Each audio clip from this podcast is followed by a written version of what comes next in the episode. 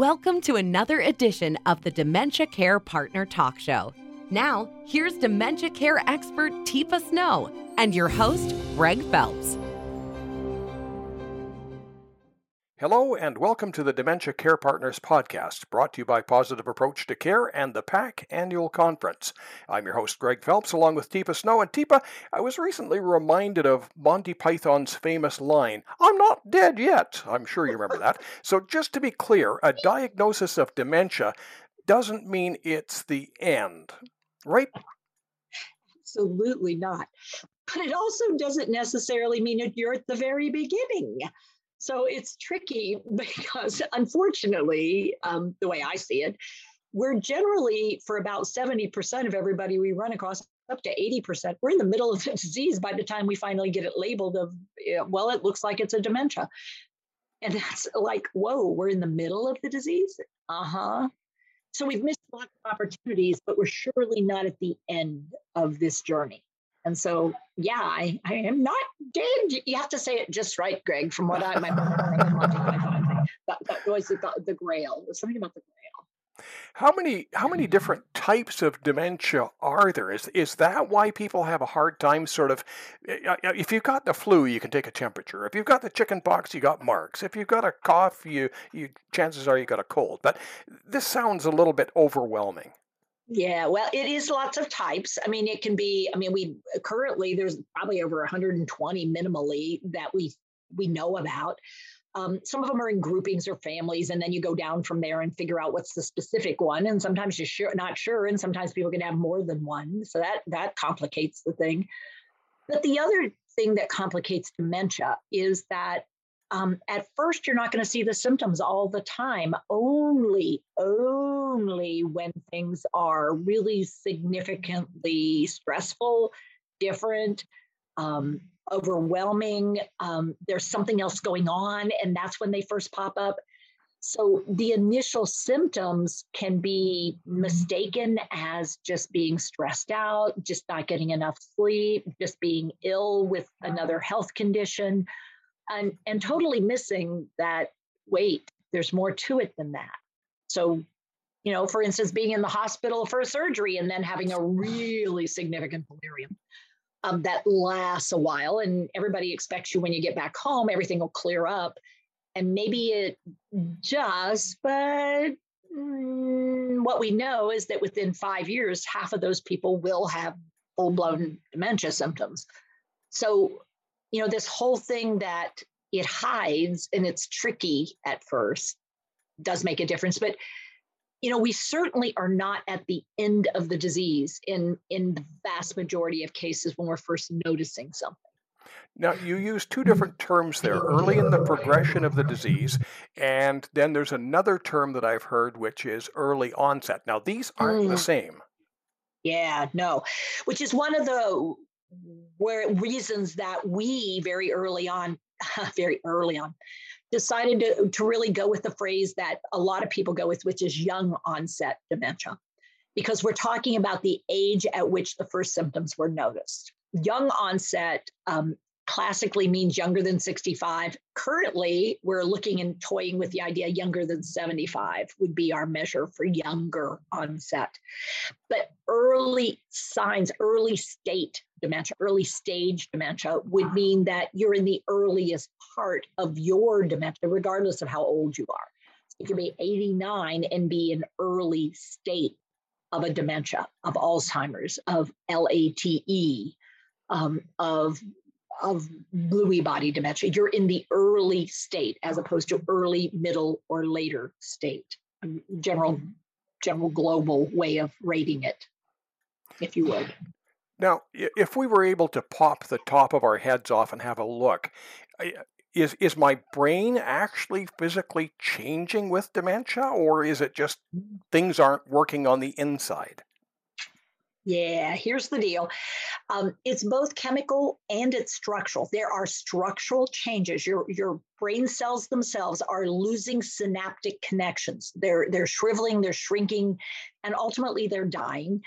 But they're also then being surrounded by for some dementias, abnormal proteins. There are abnormal protein formations that used to not form the way they're forming now. And so the brain cells are getting sick and they're not working as well and they're shriveling and shrinking and dying and and you don't get rid of them, but their ability to send messages while they're sick but not dead is also having an impact. And then as that cell dies, the condition then starts spreading through the brain. And that's this cascade event that it starts in a couple areas and then spreads itself into other areas and and keeps spreading and spreading and spreading until so much of your brain has been damaged that your brain isn't able to run you chemically or structurally because the structures are are literally disappearing on you. Um, they're there, but they're dead and they're not working and they've shriveled and shrunken. So your brain literally shrinks down. The lobes of your brain, the the blood vessels in those lobes are also going to be impacted because the tissue that they supply isn't there anymore and isn't working anymore in the way it did. There's a there's a term I've heard used, and it's dreary to just the sound of it. Comorbidities. What does that mean in relation to dementia?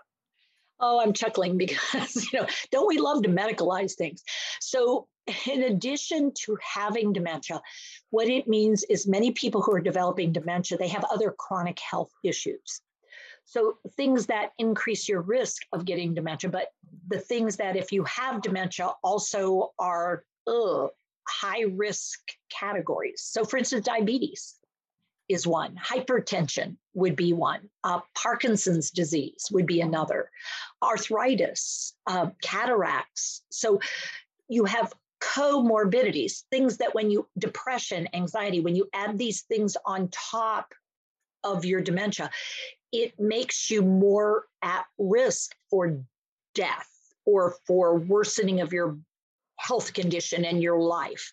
Because when you add one and you've got diabetes and now i have hypertension and now i've had i have a stroke and i've recovered from the stroke but now on top of that my arthritis is getting really bad. And you you see how they pile on there greg mm, sort of like strike four strike five like you're thinking enough enough you know but you know and so as someone who cares a lot about other human beings recognizing okay so mm, Hey, Greg, um, you're having some brain changes. I'm wondering whether um, we should have that whole box of Oreos or, or you know, Chips Ahoy or whatever cookies sitting out on the counter for you, or we should maybe put out some uh, oh some fresh peaches, uh, you know, a fresh peach or so, or maybe maybe some fruit or some you know things that might be a little less glucose oriented for you.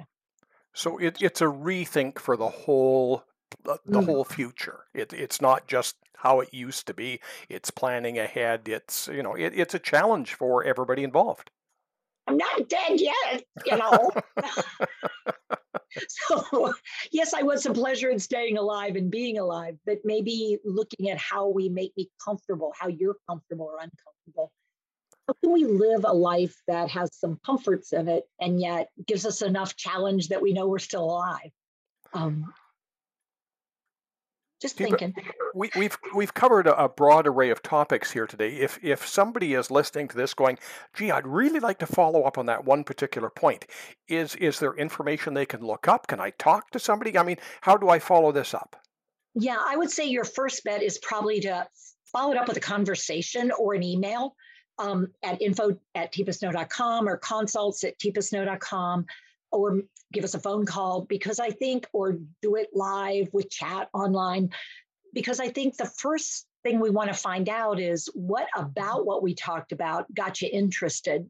Because there are so many different directions your brain might be going uh, mm-hmm. from what do you mean young onset? What do you mean early state? What are you talking about? Even when i said uh, chronic traumatic encephalopathy maybe your brain went what is that so there's so many possibilities. Um, maybe getting connected first, so you can figure out um, what it is you're interested in, so we can make sure we match you up with the right resources that we have.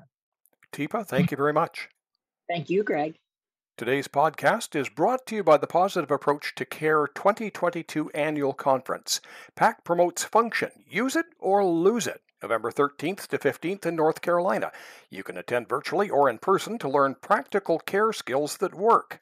For more information, click on Events, then PAC Conference at our homepage at teepasnow.com.